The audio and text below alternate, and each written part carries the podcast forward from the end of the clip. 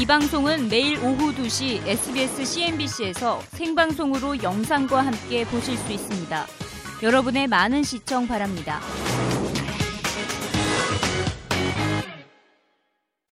드디어 시장이 기다리던 벤 버냉키 연준 의장의 발언이 전해졌죠.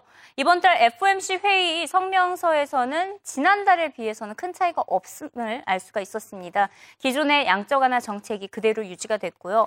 버냉키 의장은 올해 말 양적 완화 규모를 축소할 수 있고 내년에는 아예 중단할 수 있다고 구체적으로 시기를 언급했습니다. 버냉키 의장의 발언 CMC 영상으로 확인해 보시죠. Today, the committee made no changes to the purchase program.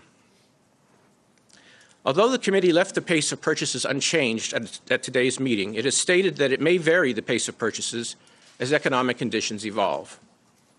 Any such change would reflect the incoming data and their implications for the outlook, as well as the cumulative progress made toward the committee's objectives since the program began in September. Going forward, the economic outcomes that the committee sees as most likely involve continuing gains in labor markets, supported by moderate growth that picks up over the next several quarters as the near term restraint from fiscal policy and other headwinds diminishes. We also see inflation moving back toward our 2% objective over time. If the incoming data are broadly consistent with this forecast, the committee currently anticipates that it would be appropriate to moderate the monthly pace of purchases later this year. And if the subsequent data remain broadly aligned with our current expectations for the economy, we would continue to reduce the pace of purchases in measured steps through the first half of next year, ending purchases around mid year. In this scenario, when asset purchases ultimately come to an end, the unemployment rate. 네, 2014년 초반, 중반 이렇게 양적 완화 규모를 줄일 것이란 구체적인 시기를 언급한 것이 이례적입니다. 자, 이를 어떻게 해석을 할 수가 있을까요? 우리나라 시장 전문가에게 물어보도록 하겠습니다. 우리 투자증권 리서치 센터의 안기태 책임연구원님 모셔봤습니다. 안녕하세요. 안녕하세요. 네, 버냉키 의장의 의중을 어떻게 받아들일 수 있을까요? 네, 버냉키 의장의 어, 의도는 결국 어, 양적 완화 축소의 의미입니다. 음. 어, 지난 4월 어, 양적 완화 축소에 대한 우려감이 불거지면서 금융시장 투자자들은 일단 달러 유동성을 확보해 두자 이런 의미에서 신흥국 주식과 채권을 대규모로 매도했는데요. 네, 그러면서 어, 글로벌 주식시장과 채권 시장이 어, 불안한 불안정한 모습을 보였습니다. 다만 이 상황에서 연준이 어, 버냉키 의장이 이제 어, 양적 완화 축소의 개략적인 방향을 밝히면서 어, 기본적으로 그 기본적인 불확실성은 없어졌다 이렇게 평가할 수 있겠습니다. 음. 그렇다면 이렇게 축소 시기를 구체적으로 언급을 했잖아요. 시장은 하락하긴 했지만 전반적으로 월가 전문가들의 평가는 구체적인 시기를 언급한 그 시기가 적절했다라고 평가를 했습니다. 어, 전문가님께서는 어떻게 생각하시나요? 네, 사실 그 양적 완화라는 것 자체는 어, 음. 기본적으로 장기간 지속될 수 없는 것입니다. 중앙은행에 자산을 매입한다. 이것이 영구히 지속될 수는 없는 것이고 결국 언젠가는 종료해야 되는 것입니다. 문제는 이것을 종료할 때 경기에 큰 부담을 주지 않으면서 연착륙을 하는 것인데요. 어, 연준이 오늘 밝혔던 내용은 어, 미국 경기 회복세를 확인하면서 올해 연내 확인할 수 연내 양적 완화 축소할 수 있겠다 이렇게 밝혔는데 음. 이런 의미에서 본다면은 미국 경제에 큰 부담이 없이 양적 완화 축소를 단행할 것으로 그렇게 보입니다. 음 그러면 축소 시기가 적절하다는 그 똑같은 의견이다 이렇게 받아들일 수가 있겠네요. 예. 당장은 양적 완화 정책을 유지하는 것으로 발표를 했습니다. 아직은 고용 시장 개선이 확연히 눈에 띄지 않고 있는 게 주요 원인이겠죠? 네 그렇습니다. 네. 어, 미국 고용 시장은 고용 규모는 늘어나는 반면 실업률은 크게 떨어지지 않고 있습니다. 어, 기존의 어, 통계 자료에서 어, 실업자로 잡히지 않는 구직 단념자들이 경기가 좋아지자 취업자로 이제 나설면 과정에서 실업률이 높아지는 것인데요. 어, 5월 현재 미국 실업률이 7.6%, 연준이 양적 완화 축소가 가능하다고 한 실업률 6.5%보다 여전히 높은 수준입니다. 음. 지금 7.6%를 말씀하셨고 목표를 6.5%다라고 언급을 해주셨는데 이번 회의에서 6.5% 수준은 한 내년에 가능할 것이다 이렇게 전망을 했습니다. 어, 어떻게 생각하시나요? 네, 금융위기 이후에 미국 실업률은 연간 0.8%포인트씩 이렇게 낮춰, 낮아지는 경향을 보였는데요. 음. 어, 현재 미국 경제복 속도를 감안한다면 올해 연말에 7% 수준, 그리고 내년 중반 정도에 6.5% 수준 달성할 것으로 예상됩니다. 음, 똑같은 진단을 내리시고 계시는데 연준이 또 재밌는 게 다소 이 부분에서 제가 이해하기가 어려웠는데 경기 하강 리스크가 감소하고 있다고 진단을 하면서 경제 성장률 목표치는 하향 조정을 했습니다. 어떻게 네. 받아들일 수가 있을까요? 네, 그 이번에 미국 연준에서 경제 성장률 전망치를 밝힐 때 최대 2.6% 가능하다 이렇게 밝혔는데요. 네. 3월에 2.8% 가능하다고 했습니다. 이 낮아진 이유는 어, 별다른 뉴스라기보다는 이 사이에 미국 정부의 재정 지출 감축, 이른바 시퀘스터가 있었죠. 그러니까 이 시퀘스터 부담 때문에 어, 0.2%포인트 낮춘 것이지 어, 시장의 새로운 뉴스는 아닌 것으로 보입니다. 음, 그렇군요. 어, 양적 완화 축소에 대해서 구체적으로 언급한 버냉키 의장은 양적 완화 규모를 줄인다는 것은 금리 인상과는 확연히 의미가 다르다고 재차 강조를 하고 있습니다. 이번 FOMC 회의에서 대다수의 연준 위원들이 금리 인상 시기는 어, 2년이나 3년 뒤로 어, 잡고 있다 이렇게 밝히기도 했는데요. 기준금리 인상은 먼 미래의 일이라고 강조하며 점진적인 출구 전략을 시사한 버냉키 의장 다시 한번 들어보시죠. I would like to emphasize once more the point that our policy is in no way predetermined and will depend on the incoming data and the evolution of the outlook, as well as on the cumulative progress toward our objectives. It's also worth noting here that even if a modest reduction in the pace of asset purchases occurs, we would not be shrinking the Federal Reserve's portfolio of securities, but only slowing the pace at which we are adding to the portfolio. However, any need to consider applying the brakes by raising short term rates is still far in the future. In the projections submitted for this meeting, 14 of 19 FOMC participants indicated that they expect the first increase in the target for the federal funds rate to occur in 2015, and one expected the first increase to occur in 2016. Moreover, so long as the economy remains short of maximum employment, inflation remains near our longer run objective, and inflation expectations remain well anchored, increases in the target for the federal funds rate, once they begin, are likely to be gradual consistent with the committee's balanced approach to meeting its employment and price stability objectives. The purpose of this forward guidance. 네, 지금 시장이 가장 우려하고 걱정하는 것이 출구 전략. 이 가운데서도 특히 금리 인상인데 버냉키 회장이 금리 인상은 먼 미래의 일이다 이렇게 말을 했습니다. 그럼에도 불구하고 시장은 하락을 했단 말이에요. 원인을 어디서 찾아볼 수 있을까요? 네, 주식은 어, 기본적으로 심리를 반영하는 것이죠. 어, 지난 FOMC 있기 전날 어, 미국 현지 시간으로 18일 밤에 미국 주가는 오히려 올랐습니다. 그것이 다시 빠진 것인데요. 이유는 그 전날만 하더라도 어, 시장 투자자들 사이에서는 양적 완화 축소를 아예 하지 않는 것이 아니냐 이런 기대감이 부르, 부풀어지면서 어, 미국 주가가 올랐던 것인데 결국 양적 완화는 축소하는 쪽으로 가닥이 잡히면서 재차 하락한 것으로 나타났습니다. 음, 그래서 그런지 반면 10년물 국채 금리 2.35%까지 급등을 했습니다.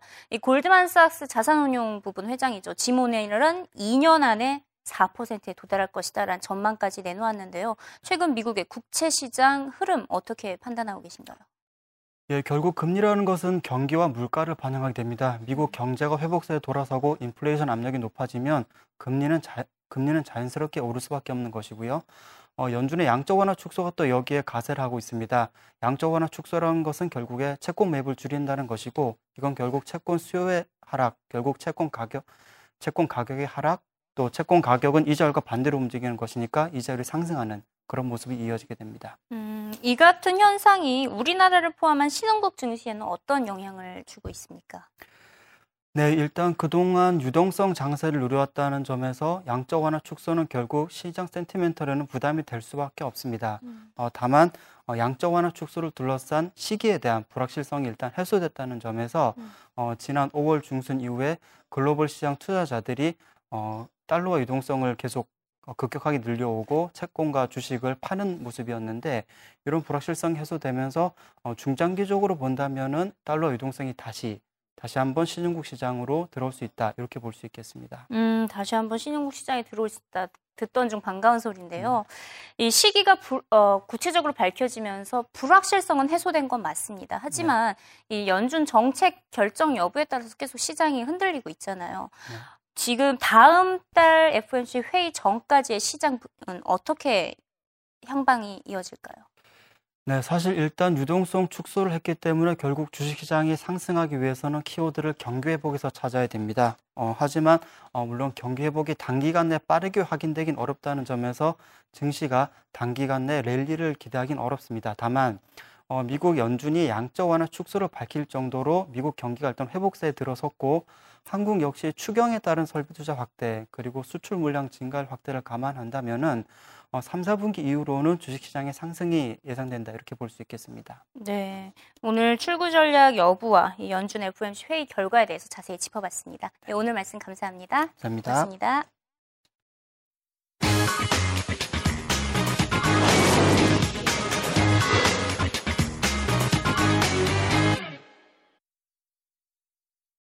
네, 시장 분위기를 보니 금융시장의 주인공은 단연 벤 버냉키 의장인 것 같습니다. 버냉키 의장도 이제 내년 1월 말이면 연준 총재로서의 임기가 끝납니다. 이에 오바마 대통령이 버냉키 의장의 임기에 대해서 공식적인 입장을 표명했는데요. 버냉키 의장이 생각보다 오랫동안 일을 했다며 신임 총재가 조만간 들어설 것임을 시사했습니다. Well, I think Ben Bernanke's done an outstanding job. Um, ben Bernanke is a little bit uh, like uh, Bob Mueller, the head of the FBI, Yes. where he's already stayed a lot longer than uh, he wanted or he was supposed to.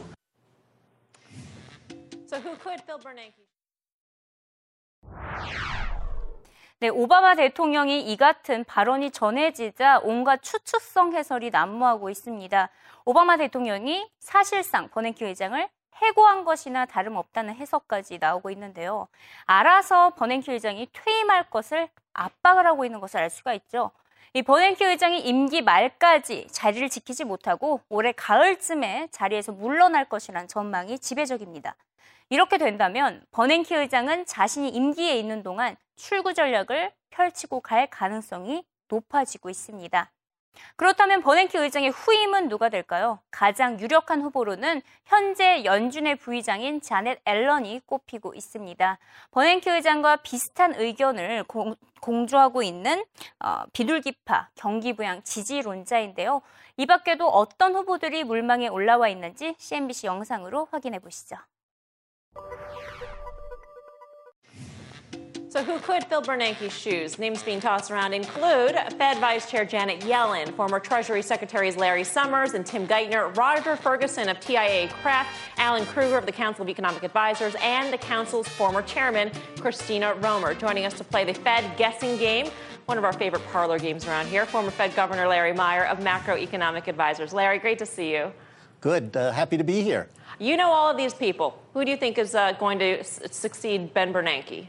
Well, I think the first thing I want to say is uh, this is really remarkable. I almost fell off my chair when I heard the president's remarks uh, last night. He essentially fired Ben Bernanke on the spot and gave him a, a fairly tepid testimonial uh, afterwards. So it's time to really now focus on uh, who the next uh, who the next chairman might be. I do think that Janet Yellen is the most likely, and I think that reflects two things in particular. One, she has extraordinary credentials.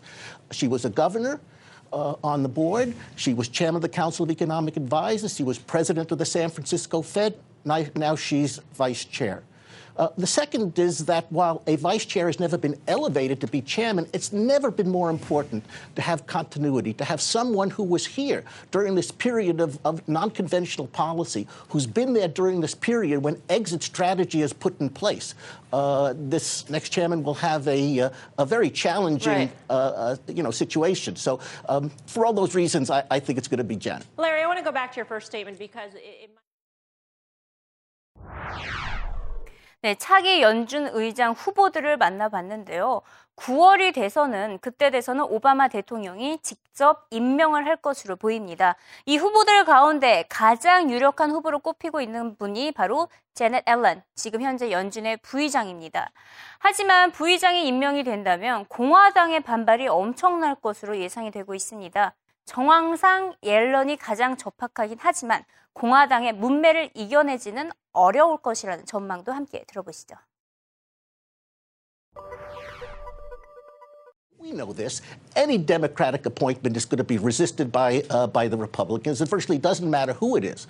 Uh, but it's but you know, I think we have to think of it this way. The Republicans hate Ben Bernanke. They absolutely hate him. Okay, if they hate him, they're going to hate Janet too. Uh, but it's not easy. It's not easy to uh, uh, not confirm someone uh, to be in place uh, right after uh, Bernanke leaves and somebody with the qualifications, say, of a Janet Yellen. So I think some of those people, I'm not going to say who it is, some of those people might not be confirmable, but I think Janet would be. Larry, not, not that I'm.